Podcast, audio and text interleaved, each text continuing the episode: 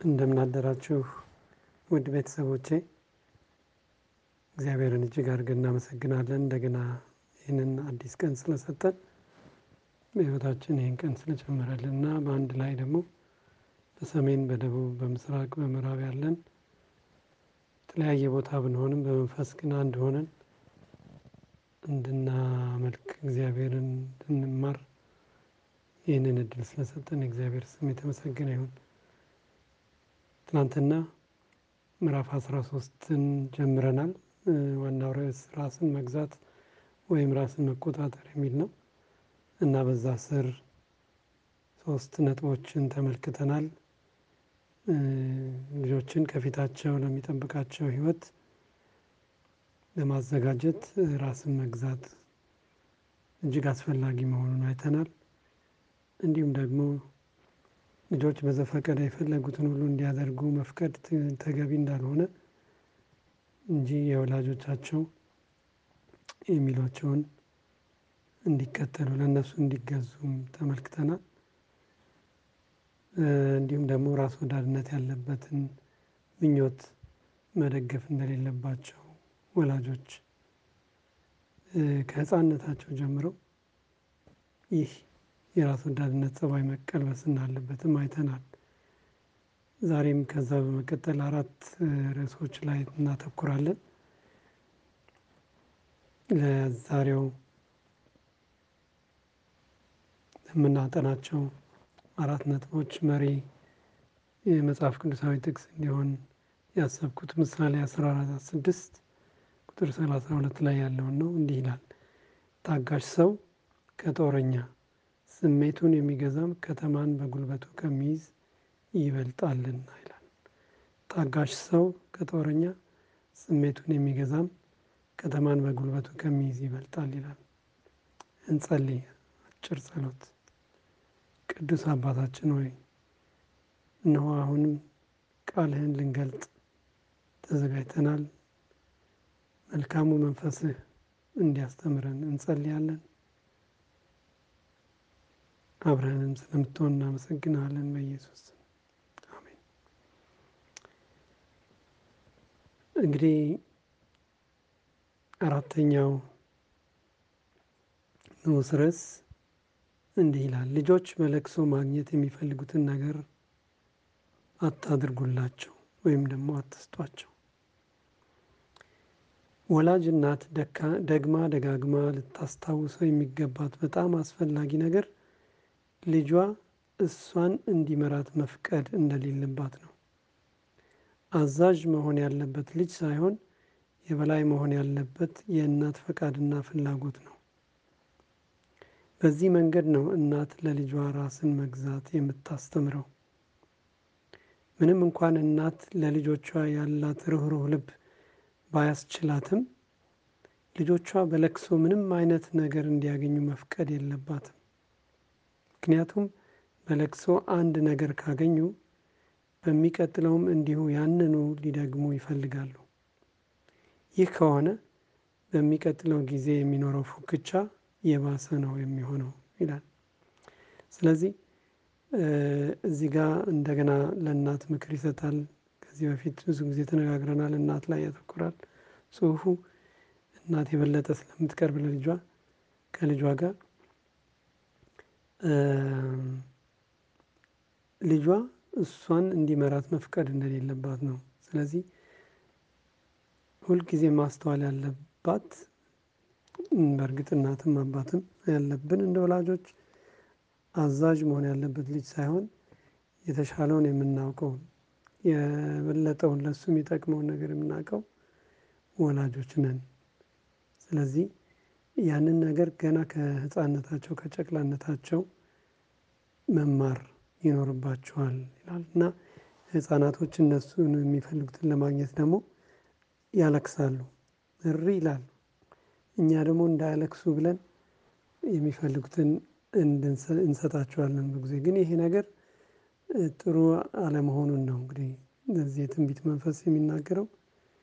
ምክንያቱም በለቅሶ ከተገኘ በሚቀጥለውም እንዲሁ እያለቀሱ ለማግኘት ይጥራሉ ማለት ነው እና ይህ ደግሞ አንድን ነገር በዚህ መንገድ የማግኘት ልምድ ከዳበረ የወላጆች ኦቶሪቲ እየቀነሰ ይሄዳል ማለት ነው። እና ይሄን ነው አንደኛው ነጥብ የሚነግረን። አምስተኛው ነጥብ ደግሞ ህፃናቶች ንዴትና ቁጣ ውስጥ እንዲገቡ አትፍቀዱላቸው ይላል። ከእናት ቀዳሚ ተግባሮች መካከል አንዱ ልጆቿ ጥሩ ያልሆነ ስሜት ውስጥ እንዳይገቡ ማገድ ነው። ልጆች ለእነርሱ የማይጠቅማቸውን ነገር ስለተከለከሉ ብቻ በንዴት እንዲያለቅሱ በንዴት መሬት ላይ ሆነው እየተወራጩ እንዲያለቅሱ መፍቀድ ተገቢ አይደለም። ልጆቻቸው እንደዚህ አይነት ጥሩ ያልሆነ ፀባይ ሲያሳዩ ግድ የማይሰጣቸውን ወላጆች ስመለከት በጣም አዝኛለሁ። ትላለች ይህንን የጻፈችው። በመቀጠልም እናቶች ለልጆቻቸው ንዴትና ቁጣ ሲያሳዩ ቢመለከቱም ይህ በትዕግስት መታለፍ አለበት በማለት ምንም አይነት እርምጃ ሳይወስዱ ልጆቻቸው የሚያሳዩትን ባህሪ በቸልተኝነት ዝም ብለው ያልፋሉ። ነገር ግን መጥፎ ባህሪ አንድ ጊዜ ከተፈቀደለት እንደገና ይደገማል። ሲደጋገም ደግሞ ልምድ ይሆናል። በመሆኑም ልጆች መጥፎ ወይም ብልሹ ባህሪ ይይዛሉ ይላልና ስለዚህ እዚህ ጋር ደግሞ ለማተኮር የፈለገው በዚህ አንቀጽ ውስጥ ያልማይሆን ስሜት ውስጥ ሲገቡ ልጆቻችን ማለትም እየተናደዱ ሲያለቅሱ እንደውም አንዳንዶች ልጆች መሬት ላይ ወድቀው እንትን እየተፈራገጡ ያለቅሳሉ እነሱ የፈለጉትን ነገር እንዲያገኙ ማለት ነው። በዚህ አይነት ሁኔታ ላይ እነሱ የሚፈልጉትን ነገር በምንሰጣቸው ጊዜ እያበላሸናቸው እንደሆነ ራሳቸውን መግዛት ራሳቸውን መቆጣጠር እንዳይማሩ እያደረግን እንደሆነ ነው የሚያሳየው። እና እንደዚህ አይነት ልጆችም እንደተመለከተች ጸሐፊዋ ተናግራለች። እና ስትመለከታቸው ይህ በትዕግስት ቢታለፍ ምንም አይደለም አንድ ጊዜ ምንም ችግር የለም በሚሉበት ጊዜ ምንም አይነት እርምጃ ምንም አይነት ለልጆቻቸው ምክር ሳይወስዱ ወይም ደግሞ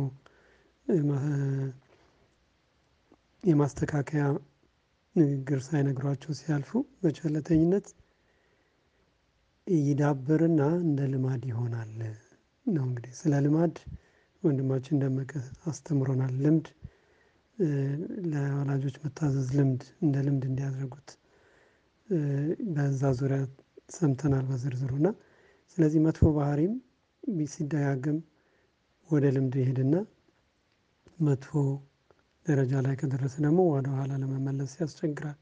ስለዚህ ይህንን እንድናስብበት ነው ሁለተኛው ወይ ደግሞ አምስተኛው ነጥብ የሚነግረን። ስድስተኛው ነጥብ ደግሞ ክፉን መንፈስ መገሰጽ በሚኖርብን ጊዜ የሚል አጭር ርዕስ ሰጥቶታል። ክፉን መንፈስ መገሰጽ በሚኖርብን ጊዜ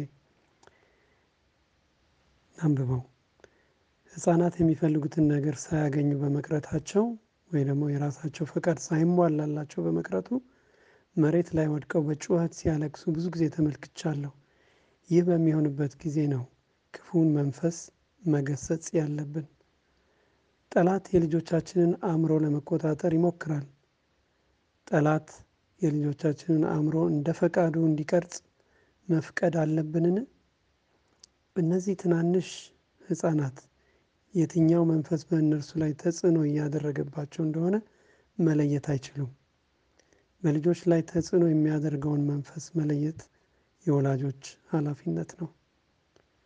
የልጆችን የዘወትር ልማድ ወላጆች በጥንቃቄ መከታተል አለባቸው።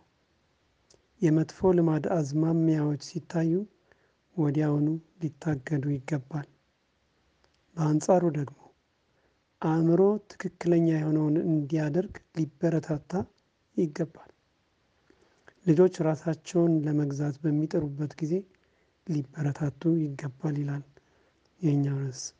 በዚህ ላይ ምንድነው የምንመለከተው? በልጆቻችን ላይ የምናየው አንዳንድ ያልሆነ ተገቢ ያልሆነ ባህሪ ጠላት በእነሱ ላይ በእነሱ አእምሮ ላይ ለመቆጣጠር ያሳየውን ሙከራ ያሳያል ነው የሚለው እዚህ ጋር። በዛ ጊዜ ክፉ በእነሱ ላይ እንዳይሰለጥን መገሰጽ ይኖርብናል ነው የሚለው እዚህ ጋር። አተኩሮ ምንድነው? እንግዲህ ውጊያችን ከስጋና ከደም ጋር አይደለም። በጨለማ ስፍራ ካሉት ክፉ መናፍስት ጋር ነው ይላል በሌላ ቦታ ላይ መጽሐፍ ቅዱስም። እና በልጆቻችን ላይ ተጽዕኖ የሚያደርገውን መንፈስ መለየት የኛ የወላጆች ሀላፊነት ነው።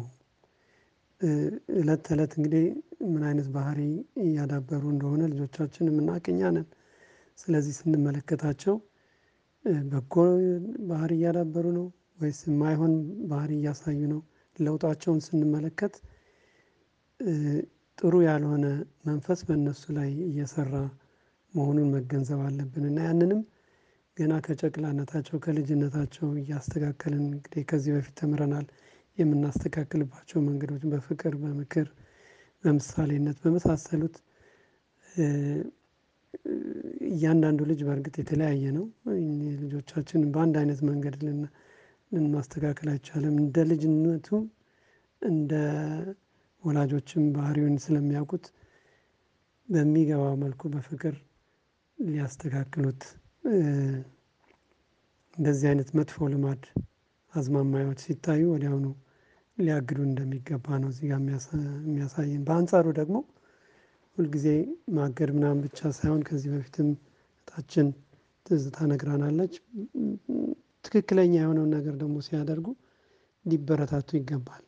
በፖዘቲቭ መልኩ እነሱንም ማገዝ ያስፈልጋልና ራሳቸውን ለመግዛት በሚጥሩበት ጊዜ አንድ ትንሽ ለውጥ ስናይባቸው ጎበዝ በርታ ጥሩ ይዘሃል ማለቱን እንደሚጠቅማቸው ነው። ይሄ ስድስተኛው ክፍል የሚያሳየን ሰባተኛው ክፍል ደግሞ በቤተልሄም መዝሙር ጀምሩ ይለናል። በቤተልሄም መዝሙር ጀምሩ ላንብበው ትርጉሙን እናቶች በእቅፋቸው ውስጥ ያሉት ህፃናት ትክክለኛ መመሪያዎችና ልማዶች እንዲኖሯቸው ሊያስተምሯቸው ይገባል።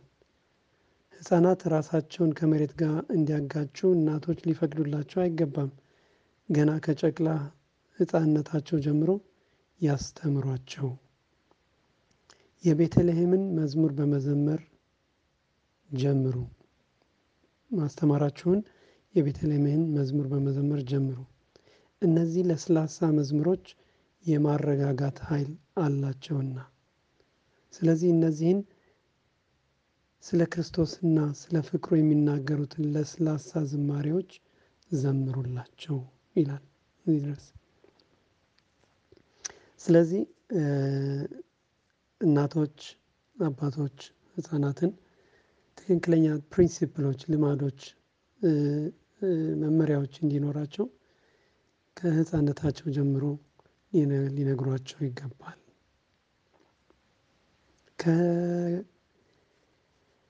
ያንም ደግሞ ሲያደርጉ በቤተልሔም መዝሙር እንግዲህ ምንድነው እያልኩኝ ስለነበር ግን እነዚህ ለስላሳ መዝሙሮች ማለት ስለ ክርስቶስ ፍቅር ክርስቶስ እንዴት እንደሚወዳቸው ስለ ክርስቶስ በምድር ላይ በነበረ ጊዜ ያደርግ የነበረውን ነገር በመንገር ለስላሳ መዝሙሮች በመዘመር እነሱ በመጸለይ። የቤተልሔም መዝሙር ሲባል እንግዲህ እንደ ምሳሌ ነው የተወሰደው።